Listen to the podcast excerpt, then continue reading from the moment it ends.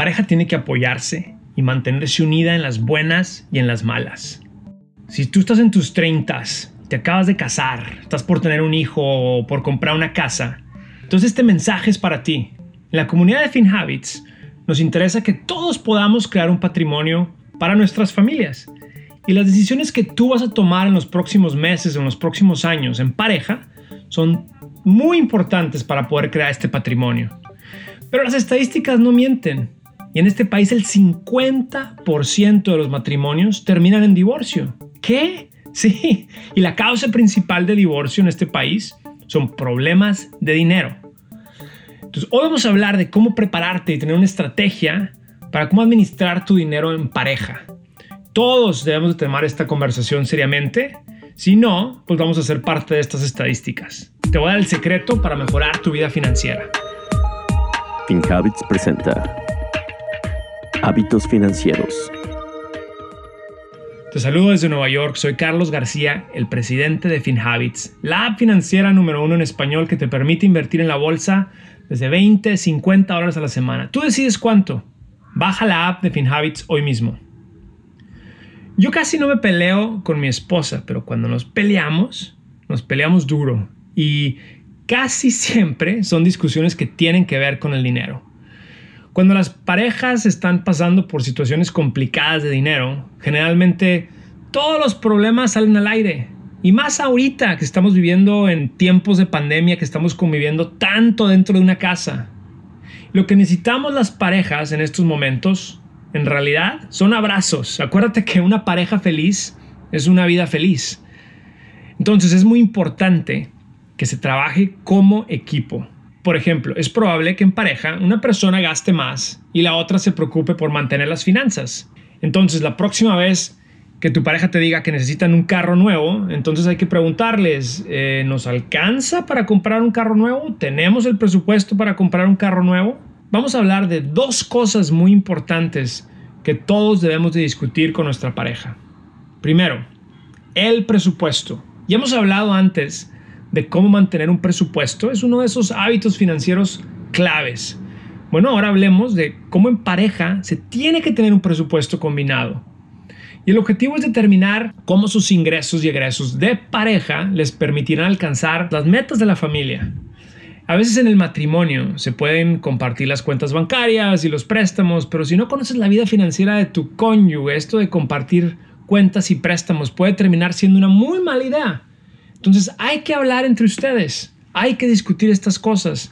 Son importantes porque así cada uno nos está diciendo cuál es, cuál es la forma de pensar y cuáles son los valores que ellos tienen de cómo crear una familia. Entonces hay veces que de hecho vale la pena tener un contrato prenupcial antes de casarse. También hay veces que ambos crecimos en situaciones muy diferentes, por ejemplo, en diferentes países y ciudades muy diferentes, con familias muy diferentes. Entonces probablemente tienen ideas muy distintas de cómo debe funcionar una familia. Es muy importante que se sienten a discutir y a planear con anticipación. Ahora, para crear un presupuesto hay que aplicar la regla del 50-30-20. ¿A qué me refiero?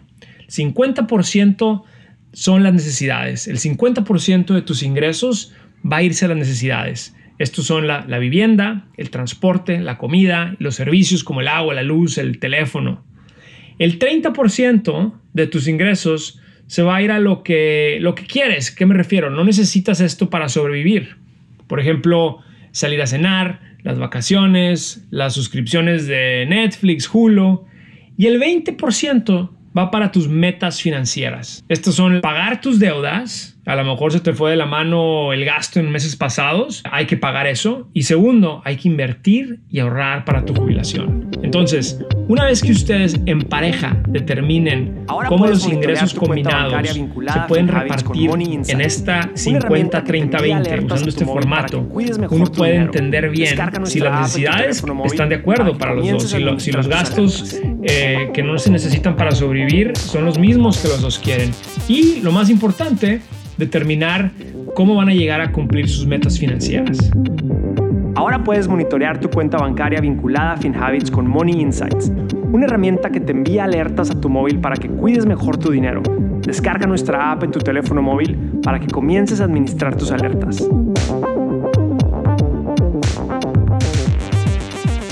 El segundo punto muy importante que las parejas deben de discutir los créditos en parejas. Cuando tú y tu pareja deciden hacer una compra grande usando un préstamo, me refiero a comprar un carro, una casa o quizá muebles con una tarjeta de crédito, es muy, muy, muy importante tomar en cuenta que los dos están poniendo su historial de crédito de por medio. Hay casos en donde quizá el esposo tenga un historial de crédito o un FICO score más bajo porque hace dos años no pagó a tiempo una tarjeta de crédito y bueno, se le hace muy fácil. Va con la esposa y le dice, oye, vamos a ponerte a ti también en el préstamo porque tú tienes mejor historial crediticio. Y claro que como ella tiene mejor historial crediticio, pues es probable que el préstamo tenga una, una tasa de interés más baja y todo esto suena bien. Pero cuidado, se tiene que pensar muy bien esto y tiene que, se tiene que haber un plan basado en ese presupuesto que los dos diseñaron. Se tiene que tener un plan de cómo se va a pagar ese carro mes a mes. De otra forma, al no pagar, lo único que se está haciendo es que las dos personas, las dos personas en la pareja, van a ir sufriendo con su historial crediticio. Entonces imagínate que esta discusión de la compra del carro después de no haberlo pagado termina en pleito después termina en divorcio y ahora cada uno tiene que luchar para construir su vida y aparte cada uno empieza con un historial crediticio dañado. Entonces, al contrario, se tiene que tener un plan de acción, los dos pueden usar este préstamo del carro para construir un historial de crédito más fuerte, juntos. Y así, cada vez que ustedes hagan una compra más grande, ustedes pueden tener acceso a mejores préstamos. Entonces, recuerda que las personas con mayor éxito en la vida generalmente son los que tienen un plan y practican durante el tiempo para convertirse en los mejores en lo que hacen. ¿Quieres que tu matrimonio tenga el mejor resultado? Oh, ok.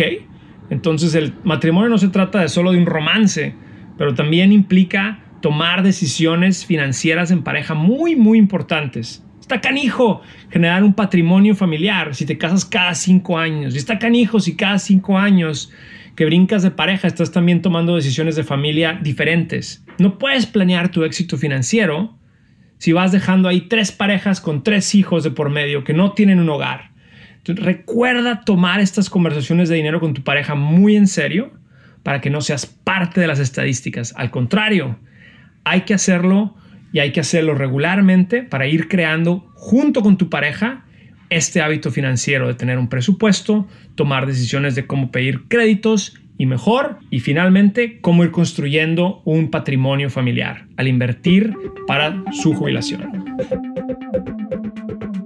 Gracias por acompañarnos en este episodio de Hábitos Financieros. Soy Carlos García de FinHabits. Este podcast es producido por FinHabits Inc., Giovanni Escalera en producción y edición, Adal Gutiérrez en guion. Recuerden que este podcast es para efectos de información y no constituye una solicitud o recomendación para comprar o vender activos. Los servicios de asesoría financiera de FinHabits solamente se proporcionan a los clientes a través de la app o el servicio online. El rendimiento de las inversiones no está garantizado y los resultados pasados no son garantía de resultados futuros.